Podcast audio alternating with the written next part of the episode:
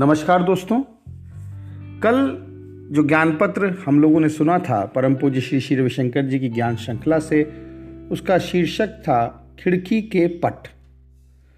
उसमें गुरुदेव कहते हैं कि अपनी खिड़कियों को खोलने और बंद करने की तुम्हारी कुशलता पर तुम्हारी सजगता निर्भर करती। खिड़की कौन सी? इंद्रियों की खिड़की, है ना? कि जब बाहर तूफ़ान मचा हुआ हो तो अपनी खिड़कियों को कैसे बंद करना है और कब उसे खोलने की आवश्यकता है? है ना? जब अंदर गर्मी घुटन हो रही हो तो किस प्रकार इंद्रियों का उपयोग करना है, ये कुशलता पर सजगता निर्भर करती है।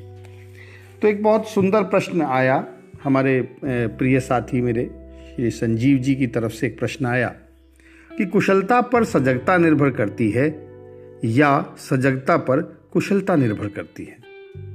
तो आइए मिलकर इसका उत्तर खोजते हैं। जो मैं समझ पाया हूँ, वो आप लोगों से साझा करता हूँ। दरअसल कुशलता और सजगता। ये एक ही सिक्के के दो पहलू हैं, ये हमेशा साथ ही रहते हैं। या ऐसे समझे कि अगर आप सजग हैं तो आपकी कुशलता खुद ही बढ़ने लगती है।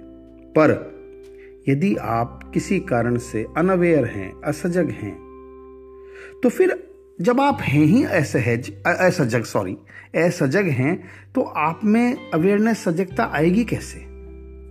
हम्म भाई, आप अगर सजग होते तो ये प्रश्न ही नहीं उठता। क्योंकि आप असजग हैं अनअवेयर हैं तो अनअवेयरनेस से अवेयरनेस तक आप जाएँगे कैसे? तो उस समय आपको एक स्किल की कुशलता की आवश्यकता पड़ेगी। यह कुशलता से असजग मन को सजग मन में बदलना होगा। और उसके बाद आपकी सजगता खुद से कुशलता भी बढ़ाने लगेगी। इसे एक और आसान उदाहरण से समझते हैं।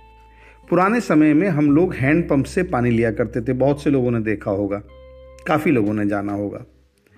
और उसमें अक्सर ऐसा होता था कि थोड़ा सा भी अगर वो हैंडपम्प इनएक्टिव हो गया हो, उससे पानी नहीं लिया गया हो कुछ समय या किसी और कारण से पानी की कमी के कारण तो उस नल से पानी नहीं निकलता था। हम लोग चलाते थे नल को तो वो पानी नहीं देता था। तो ऐसे में हम क्या करते थे? ऊपर से थोड़ा पानी डालकर नल को चलाते थे।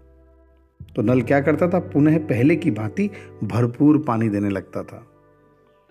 तो इसी प्रकार असजग मन अपने आप से सजगता को प्राप्त नहीं कर पाता, परंतु थोड़ी सी कुशलता का उपयोग करने से वो सजगता पा लेता है और उसके बदले में हमें फिर से क्या मिलता है? और अधिक कुशलता। इसीलिए ये दोनों ही एक दूसरे पर निर्भर भी हैं और एक दूसरे की वृद्धि के कारक भी।